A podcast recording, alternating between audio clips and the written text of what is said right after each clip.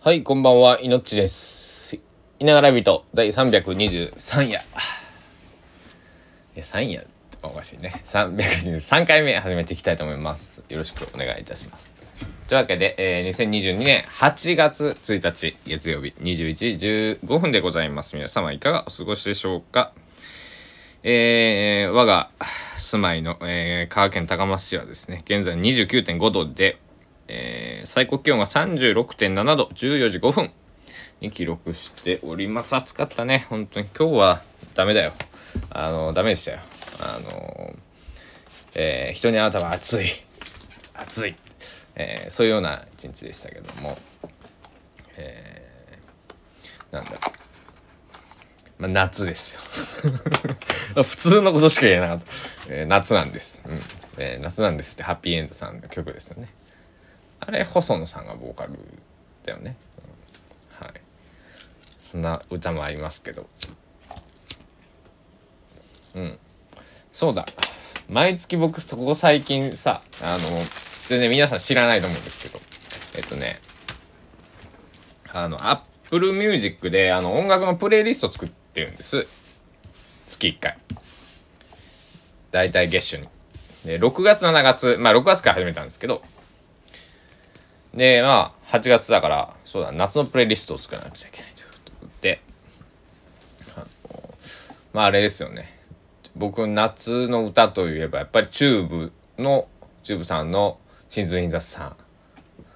あの、この前50円だかなんか100円高で、えーレコード、えーシングル版買ってきたんですけどレコードも買おうかとあの LP のね、アルバムの方も買おうかと思ったんですけどアルバムの方はねもうちょっと高かったの、まあ、高いって言っても新品よりは安かったですけど、えーまあ、買わなかったんで、えー800円ぐらいだったかな確か。880円だからまあ 1000, 1000円以内だったんですけど、うん、まあ50円でシーズンインザさん買えたからいいかと思ってはい。夏ね他何があるかな夏。あこの前そう歌った拓郎さんのね夏休みとか。えー、井上陽水さんの少年時代とか。うん。そうだな。さっきの、えーハッピーエンドの夏なんです。えー、あとなんかあるかな。今パッと思いつくの。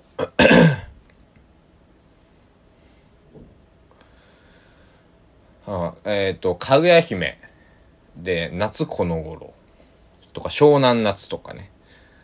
えー、七尾旅人くんの、まあ、8月とか、えーいろいろ出てきますね。はい。こういうのをいっぱい集めた、えープレイリストを作りますんで、えー僕のツイッターかストインスタグラムのストーリーズとか、えー見ていただけたら、えーここにも貼れよって話なんですけどえっ、となんかどっか、まあできたら、えっ、と、また、えっ、と、口頭でまずね、え ーこのビートで、ビートの方で、えー喋って、そうだね、あの そこで読み、ここで作品を読み上げていったらいいんだね。うん。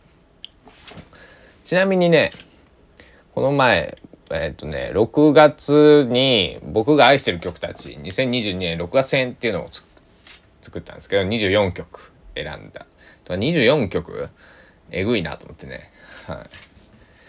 あの、1時間58分。これを聞いてくださったらどれぐらいいるのかなと思ってね。一応ね、あの、プロフィール検索として公開、えーっていう風にしてるんで、あの、なんだ？あの、Apple Music のプレイリストどどうやって検索するのって感じなんですけど、僕、あの全然使いこなせてないんですけど、えーはい。まああの Spotify とかそっちそっち系の方はなんかあのーなんだ、えープレイリストは強い気がするな。でもあの僕先月あれだ。2022年夏っていう プレイリスト作ってた。うんしかも公開してないな。公開しとこうほい。あすいません。作ってましたね。53曲。4時間11分、うん。いや、こうどうしよ。うまあ8月編ってことよね。なんか最近。えー、まあこれとはまたちょっと趣向を変えてみ皆さん聞きやすい。ちょっとこれだって4時間も流さないでしょ誰も。だ4時間かいつまで聞くのはなかなか無理ですよね、うん、はい。というところでえー、っとねどうしよう。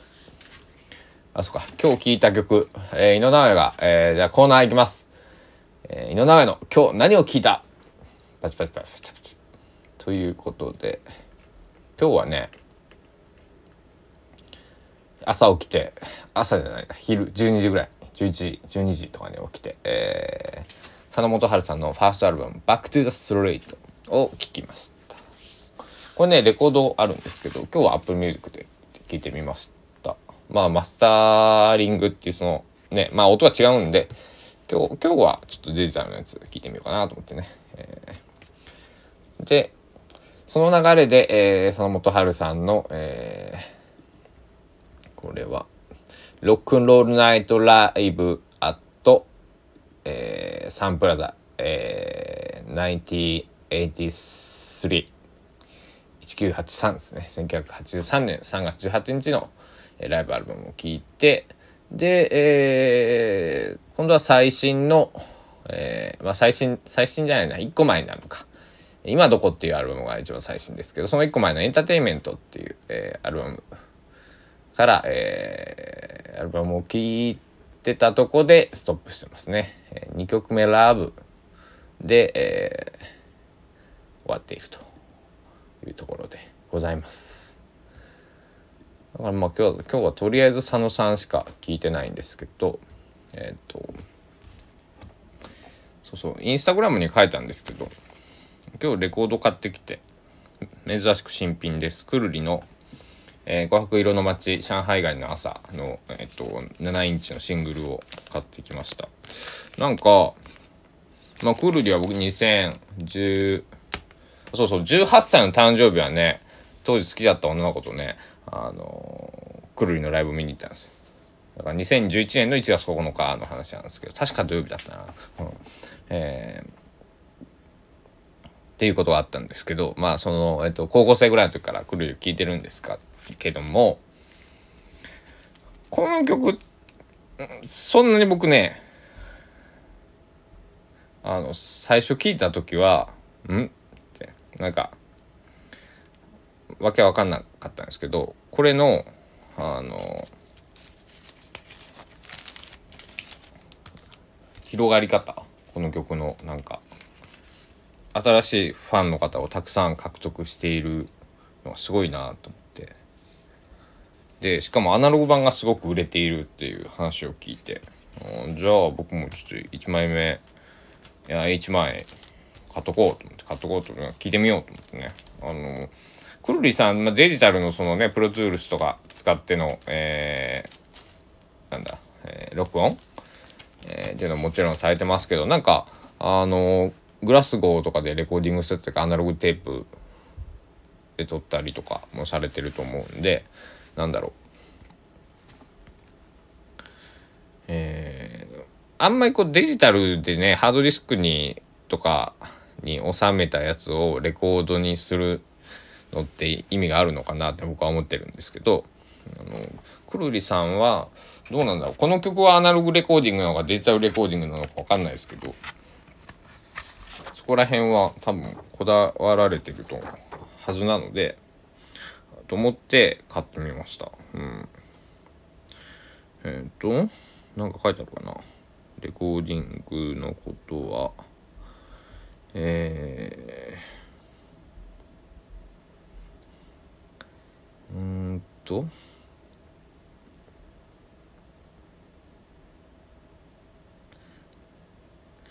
レコーディングは、ちょっと字が小さくてあんまり読めないんですけど、今。まあ、とにかく、まだ聞いてないんですよ。聞いてない、聞く前から、あだこうだ言うのはダメだね。うん。聞いてから、ちょっと、どんなもんだろうと思って。ももちろん、琥珀色の街、上海街の朝、の、MV も、えー、何度も見ましたし、えー、音源も聞いてるんですけど、最近ライブに行けてないので、あの、と、あの、あれなんですよ。抽選しても外れるし、えっ、と、やっと当たったと思ったら、コロナで中止になるし、えー、全然行けてなくて。えー、この間も岡山公演あったんですけどねチケット3回外れまして、うん、ダメでしたねうん、なのでそうだってその僕は見に行った2011年初めてクルリを見た。2011年のツアーでも高知のそのベイファイブスクエアってライブハウスですけど。えー、一番マックス入ったのはバンプ・オブ・チキンの時だって、えー、聞いたんですけど、まあ、クルリさんの時も1200300はいて、えー、地方で1000を超えるようなライブハウスなかなかないと思うんですけどキャパキャパシティ1000っていうそのなんだろうだからあそこマックス多分1500ぐらいだからサイドなんか行ったことある人にしか分かんないですけど船を置いてるんですよ。サイサイドに。あのステージサイドじゃないですお客さんサイドにこう船を置いていって少しこうなんていうのかな。そこをどけるともっとお客さん入れるんですけどバンプの時はそうしたらしいですね。うん。でクルイさんの時はそうはなあ普段は普通はあそことその船がある状態というかなんかこうなんていうかな。今は船なくなったんか。あっちちっちゃいねラブハウスも作ったんですね。あの途中から。そそっちに船はどけたのかもしれない。ちょっとごめんなさい。僕の情報が古いかもしれないですけどとにかく、えー、人がぎゅうぎゅうだったなっていうね、えー田舎で生まれ育ちましたから、えー、初めてあんな満員電車みたいなところに、えー、押し込まれたというか、えー、行ったのがクルリさんのライブだったな。あとはねホールのね、えー、アーティストさん、えー、当時だとサーダストレビューさんとか見に行ってたんですけどサーダストレビューさんホールですしあとにそのえっとね2009年に僕斎藤和義さんの、えーと「月が昇れば」っていうアルバムのツアーに行ったんです。それも同じく会場ベイファイブスクエアだったんですけど高知ベイファイブスクエア、えー、300人ぐらいしかいませんでした。だからまあまあ1200として、まあ、4分の1ですよね。4分の1しか入ってなかったんです。だから僕2列目ぐらいで見てました。もう目の前とか顔上げないと見れないよね。斎藤和義さんあの背も高いし。えー、180近くあるんで、確か。で、細いなぁと、足細とか思いながらね、えー、見てたんですけど、